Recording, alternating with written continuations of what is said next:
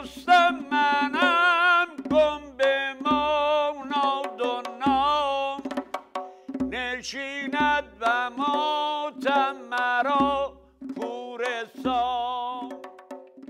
هستی پودفروش هم و گنج این هفته ما در گنجنامه قدیمی ترین نسخه بزرگترین کتاب حماسی ایرانیانه شاهنامه 800 ساله در شهر فلورانس ایتالیا mani, i tuoi pensieri strani, la bocca che mi tira su. Sento la tua energia, tutta quell'allegria, è un fulmine che viene giù. این دفعه به جای موزه میریم کتابخونه یه کتابخونه ای که حاصل جنونه حاصل عشق عشق بیمارگونه به کتاب که روانشناس ها بهش میگن bibliomania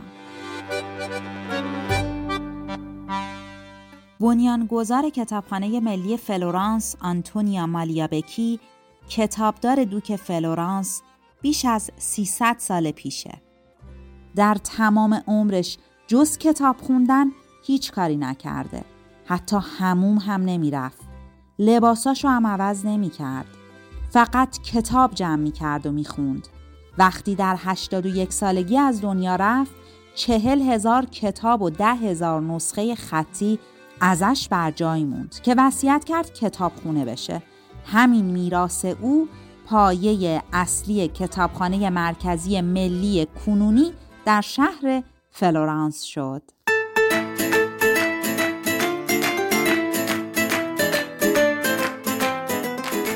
کتابخونه ملی فلورانس هنوز در همون جای 300 سال پیششه. در همون ساختمان قدیمی که به نام بنیانگذارش مالیابکیانا نامیده می‌شد.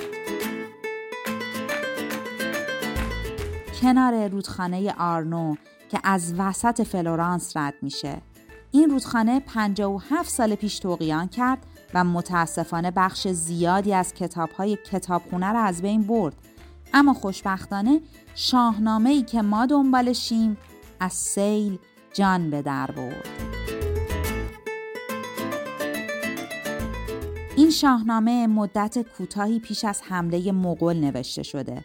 شاید با مهاجرت های ناشی از حمله مغول به سمت غرب سر از مصر در میاره. حدود 500 سال پیش جهانگردی ایتالیایی به نام جیرولامو وکیتی این شاهنامه رو در مصر می‌خره و به روم میاره و به چاپخونه مدیچه‌آ واگذار می‌کنه. صنعت چاپ در اون زمان در آغاز راه خودش بوده تا 73 سال پیش که بالاخره شاهنامه خطی ما از کتابخونه فلورانس سر در میاره. حتی وقتی این کتاب به کتابخونه فلورانس می‌رسه نمی‌دونستن که این کتاب شاهنامه است و چه اهمیتی داره. فکر می‌کردن تفسیر قرآن به زبان عربی از نویسنده ناشناس. در توضیح کتاب هم همین رو نوشته بودن تا اینکه این اتفاق میافته.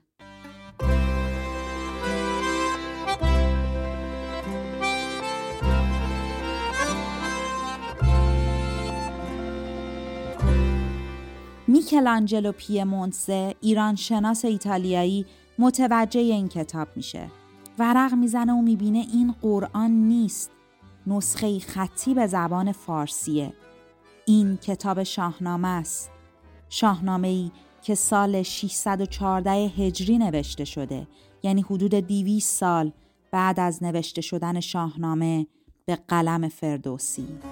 زمین کرده زهاک پر گفتگوی. زمین کرده زهاک پر گفتگوی.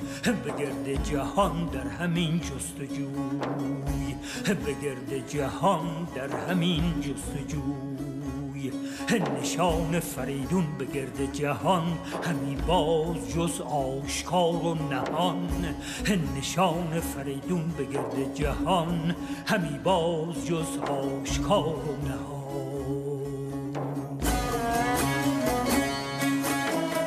پروفسور مونسه با بررسی کتابشناسی شاهنامه فردوسی ایرج افشار به این نتیجه رسید که این نخستین نسخه تاریخدار و قدیمی ترین شاهنامه شناخته شده در دنیاست.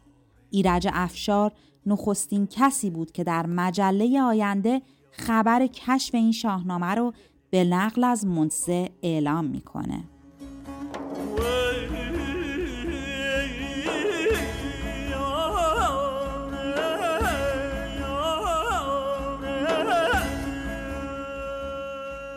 رضا قلیشخانی نسخه شناس و شاهنامه پژوه میگه این نسخه شاهنامه دو جلد بوده که یکی از جلدهاش گم شده. در باب دستنویس نسخه کتابخانه فلورانس می‌تونیم بگیم که این کتاب به صورت چهار ستونه نوشته شده و هر صفحه شامل 27 سطر هست. یعنی به عبارتی پنجاه و چهار بیت در هر صفحه نوشته شده. متن نسخه به جز بخشی که به مقدمه مربوط هست 524 صفحه است و حدود 27 هزار بیت رو شامل میشه. همان گونه که خود فردوسی دو جا اشاره کرده به تعداد ابیات شاهنامه و گفته که شمردم دو ره سی هزار گروهی از صاحب نظران بر این هستند که دو بار شمرده و هر دو بار سی هزار بیت شده. اما گروهی معتقدند که شاهنامه شست هزار بیت بوده و منظور فردوسی از شمردم دو ره سی هزار میگه دو تا سی هزار تا یعنی شست هزار بیته. با وجود این نسخه هایی که از شاهنامه باقی مونده همچون همین نسخه مورد بحث ما یعنی نسخه کتابخانه فلورانس شامل شست هزار بیت نیست و شاهنامه هایی که امروزه معرفی شدن و شناخته شدن در موزه ها و کتابخانه های گوناگون معمولا بین سی و پنج هزار تا حدود پنجاه پنجاه سه هزار پنجاه پنج هزار بیت بیشتر ندارند. نسخه فلورانس در دو جلد تهیه شده بود که این ویژگی در نسخه های دیگه شاهنامه هم دیده میشه. نسخه ای که امروزه در دسترس ما هست و ازش صحبت می‌کنیم نیمه نخست این شاهنامه هست و شاید نیمه دومش هم در آینده پیدا بشه.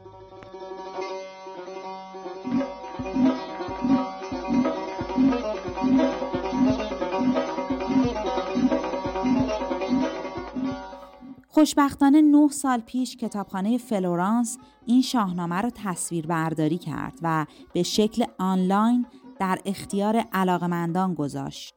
شما نیازی نیست برای دیدنش تا فلورانس برین. با لینکی که در صفحه گنجنامه گذاشتم می‌تونید صفحات گرانبهای این شاهنامه رو بدون دست زدن ورق بزنید.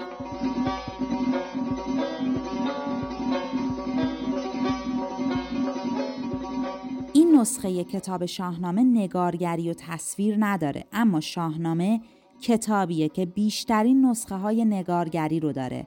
در حقیقت به گفته قلیچخانی مصورترین کتاب فارسی زبون دنیاست.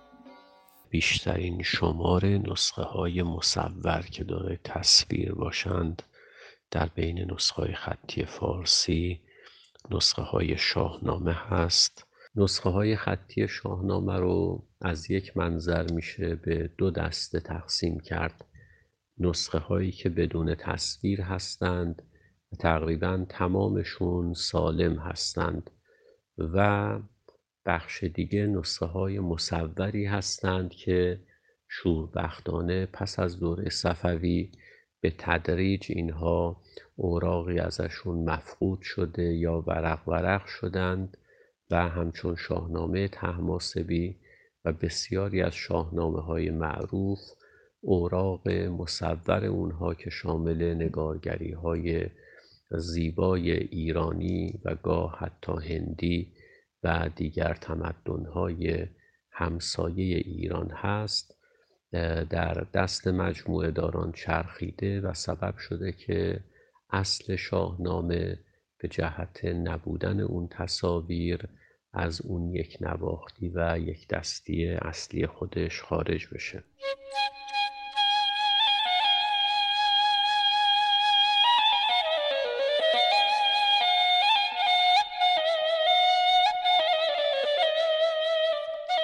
سی سال پیش یونسکو در تهران کنگره جهانی هزاره فردوسی رو برگزار می‌کنه. اونجا ای اعلام می‌کنن که نسخه فلورانس جعلیه. بحث بالا می‌گیره. دهها مقاله در تایید و رد این نسخه نوشته میشه. رضا قیلیچخانی جزء کسانیه که این سند رو اصل می‌دونن.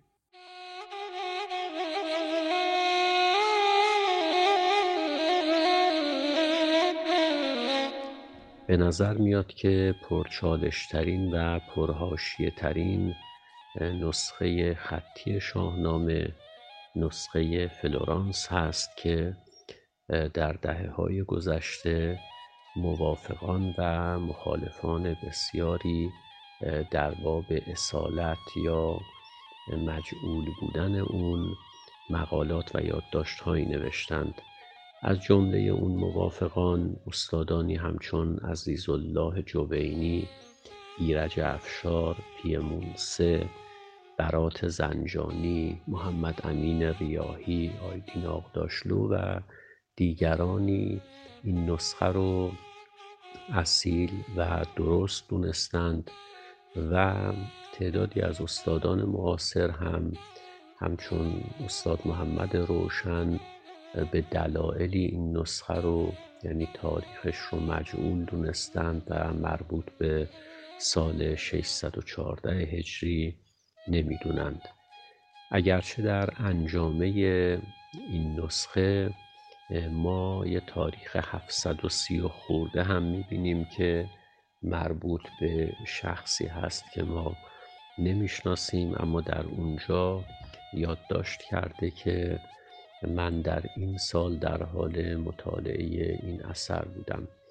به هر حال شیوه رسم الخط نوع خط نسخه که گونه خط نسخ هست و کهن بودن سرداستان ها یا عناوینش که کوفی مشرقی تزئینی هستند دال بر این هست که نسخه نسخه بسیار کهن و قدیمی هست و تاریخ 614 برای انجامه اون تاریخ بعید و دور از ذهنی به نظر نمی‌رسه.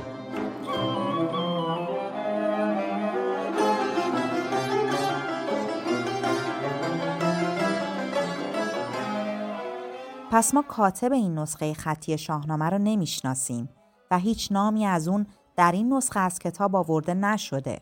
اما قیلیشخانی میگه صفحات نگارش شده تفاوتی با همدیگه ندارن. نسخه کتابخانه فلورانس با وجود اینکه 524 صفحه متن هست که شامل نیمی از متن اصلی شاهنامه فردوسی هست خط یک دست و یک نواختی داره و اینجا باید یادآوری کنم که در حوزه نسخه های خطی از جمله نسخه هایی که متن مفصلی داشتند مثل قرآن مثل مصنوی مودانا یا شاهنامه در قالب اوقات یک کاتب کل نسخه رو کتابت می‌کرده و استنساخ یا کپی برداری می‌کرده. اما در باب نگارگری معمولا اینطور نیست و کار نگارگری نسخه هایی که حتی 20 یا 30 مجلس تصویر دارند معمولا توسط چند نگارگر در کتابخانه شاهی یا کسانی که پدر و پسر بودند یا استاد و شاگرد بودند معمولا ترسیم می شده و به اون نسخه اضافه می شده و اهمیت اون نسخه رو چند برابر می کرده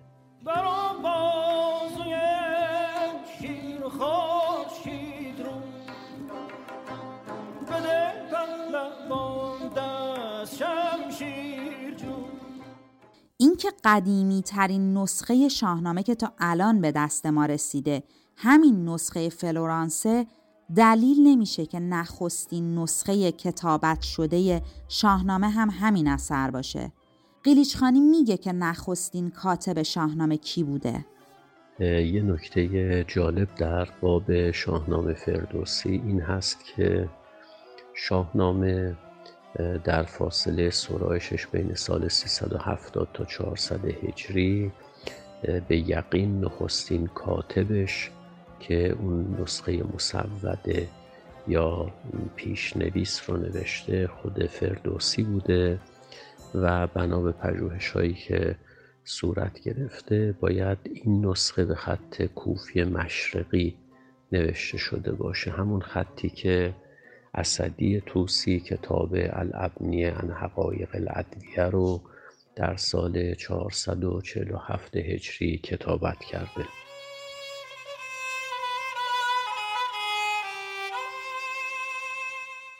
کتابی که گفتن الابنیه ان الحقایق الادویه کتابی به زبان فارسی در زمینه داروشناسیه. که ابو منصور موفق هروی نوشته اما اسدی توسی که شاعرم بوده از روش نسخه برداری کرده که الان در کتابخانه ملی اتریش در وینه. میگن قدیمی ترین نسخه خطی تاریخدار به زبان و خط فارسیه.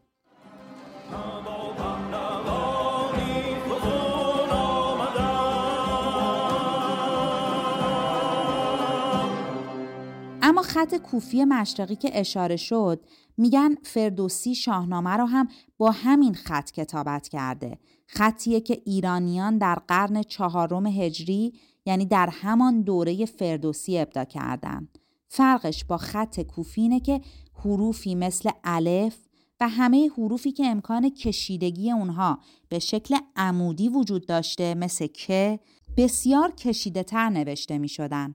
قلیچ‌خانی میگه که این دو شاهنامه یعنی شاهنامه‌ای که فردوسی کتابت کرده و شاهنامه کتابخانه فلورانس چه فرقی با هم دارن؟ نسخه فردوسی کوفی مشرقی بوده اما این متن شاهنامه فلورانس خط نسخه فقط عناوین و سرداستانهاش کوفی‌ان یعنی متفاوت خطشون مشخصه که در واقع این قرن هفتمه اما اون خب اوایل قرن پنجم هست. پس خط سرداستان ها و عناوین شاهنامه فلورانس شبیه به اون چیزیه که خود فردوسی در دورش رایج بوده یعنی کوفی مشرقی یا ایرانی و می نوشتند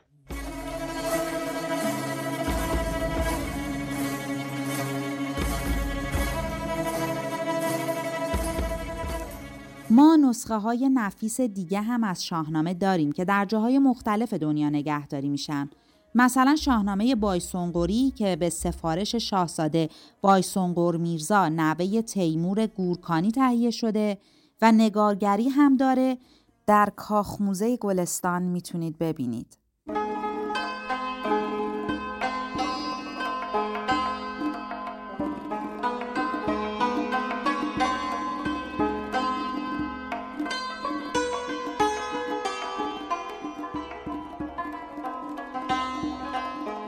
شاهنامه تحماسبی از نسخه های بسیار نفیس شاهنامه است که همونجور که گفتیم چون نگارگری داشته برگه برگه میشه و در موزه هایی مثل موزه متروپولیتن نیویورک نمایش داده میشه و بین مجموعه داران دست به دست میچرخه.